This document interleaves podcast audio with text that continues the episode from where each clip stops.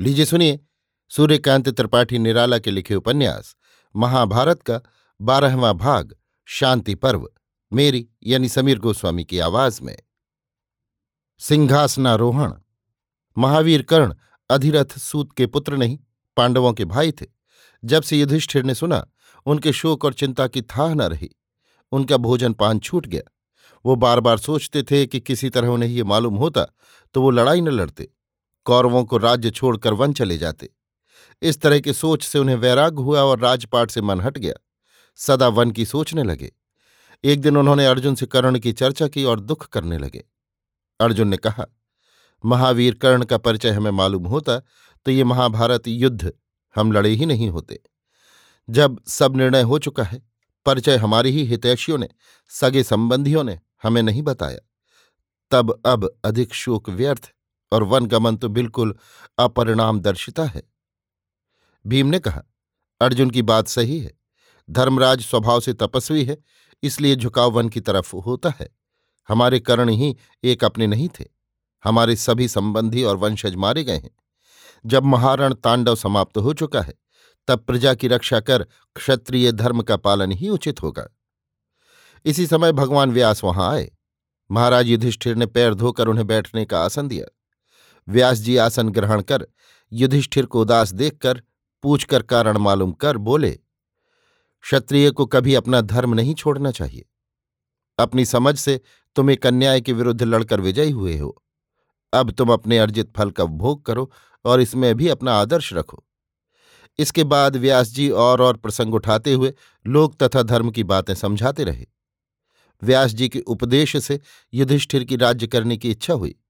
उनकी मर्ज़ी होने पर पांडवों ने विजय के हर्ष में नगर को सजाने की आज्ञा दी। राहों में तोरण लगाए गए, पताकाएँ उड़ने लगीं, मंगल कलश रखे गए, लोग गीत, वाद्य, नृत्य आदि करने लगे। भाट स्तुतियाँ रचकर राजा को प्रसन्न करने की सोचने लगे। तरह तरह के खेलों के दिन नियत हुए। देवियाँ शंख बजाकर अभिनंदन करने लगीं। कुमारियाँ टोली में बंधकर गीत गाने लगीं। ब्राह्मण दान पाने की आशा से प्रसन्न हुए। निर्धारित समय पर महाराज युधिष्ठिर राजभवन में पधारे। बाहर नगर के सामान्य और साधारण जन एकत्र थे। उनकी सभा में पहुंचकर युधिष्ठिर ने ब्राह्मणों को दान देना शुरू किया। मुक्त हस्त से हुआ उनका दान पाकर ब्राह्मण लोग बहुत प्रसन्न हुए। युधिष्ठिर की जय जयकार करने लगे। इसके बाद युधिष्ठिर पूरब को मुँह करके राज सिंहासन पर बैठे। महाराज युधिष्ठिर के सामने सुनहली चौकियों पर श्रीकृष्ण और सात्यकी बैठे। दोनों ओर भीम और अर्जुन रत्न जटित आसनों पर नकुल और सहदेव के साथ बैठे। महात्मा विदुर और धौम्ब योग्य ऊँचे आसन पर बैठे।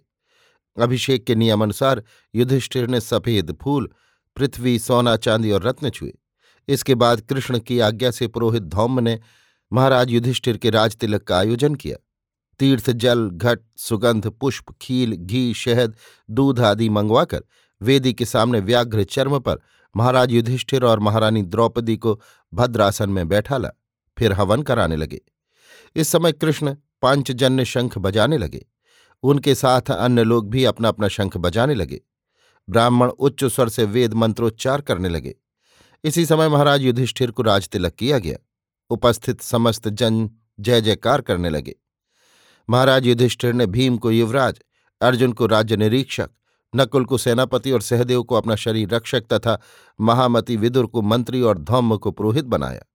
फिर सभा विसर्जित कर युधिष्ठिर राजमहल में गए और महाराज धृतराष्ट्र के चरण छुए। उन्होंने आशीर्वाद दिया। राजमहल, नगर और राज्य के कार्य महाराज धृतराष्ट्र की आज्ञा लेकर किए जाएँ। महाराज युधिष्ठिर ने कहा, फिर वो गांधारी के चरण छूने गए। गांधारी ने भी उन्हें हृदय से लगाकर आशीर्वाद दिया। महाराज युधिष्ठिर ने दुर्योधन के भवन में भीम को रहने की आज्ञा दी। दुशासन के भवन में अर्जुन को, धृतराष्ट्र के दूसरे लड़कों के भवन नकुल और सहदेव को रहने के लिए दिए गए। इस प्रकार राज्य की व्यवस्था पर धर्मराज युधिष्ठिर कृष्ण को लेकर महामति भीष्म के दर्शन करने गए। उस समय पितामह भीष्म देश के बड़े बड़े ऋषि मुनियों से घिरे थे। उनके चारों ओर त्याग की ज्योति जल रही थी। देखकर युधिष्ठिर बहुत लज्जित हुए। कृष्ण से कहा, माधव मैं पितामह भीष्म से मिलने की हिम्मत नहीं कर रहा। मुझे लज्जा आ रही है। तब कृष्ण आगे बढ़े। भीष्म को अभिवादन कर कहा, महाराज, युधिष्ठिर आपके दर्शनों के लिए आए हुए हैं। वो बहुत लज्जित हैं कि उनके कारण उनके परिवार का नाश हुआ भीष्म मुस्कुराए, कहा, माधव, इसमें युधिष्ठिर का क्या दोष है? उन्होंने छिपकर उन्हें नहीं मारा। सम्मुख समर में विजयी होकर उन्होंने अपना धर्म रखा है। अब धर्मानुसार वो राजा हैं ही। उन्हें ये धर्म भी रखना है। वो लज्जित क्यों होते हैं? भीष्म की बात से युधिष्ठिर को साहस हुआ। वो भीष्म के सामने आए और झुककर प्रणाम करके उनके पद स्पर्श किए। भीम ने स्नेह की दृष्टि से उन्हें देखते हुए कुछ उपदेश दिए। अभी आप सुन रहे थे सूर्यकांत त्रिपाठी निराला के लिखे उपन्यास। महाभारत के बारहवें भाग, शांति पर्व को मेरी यानी समीर गोस्वामी की आवाज़ में।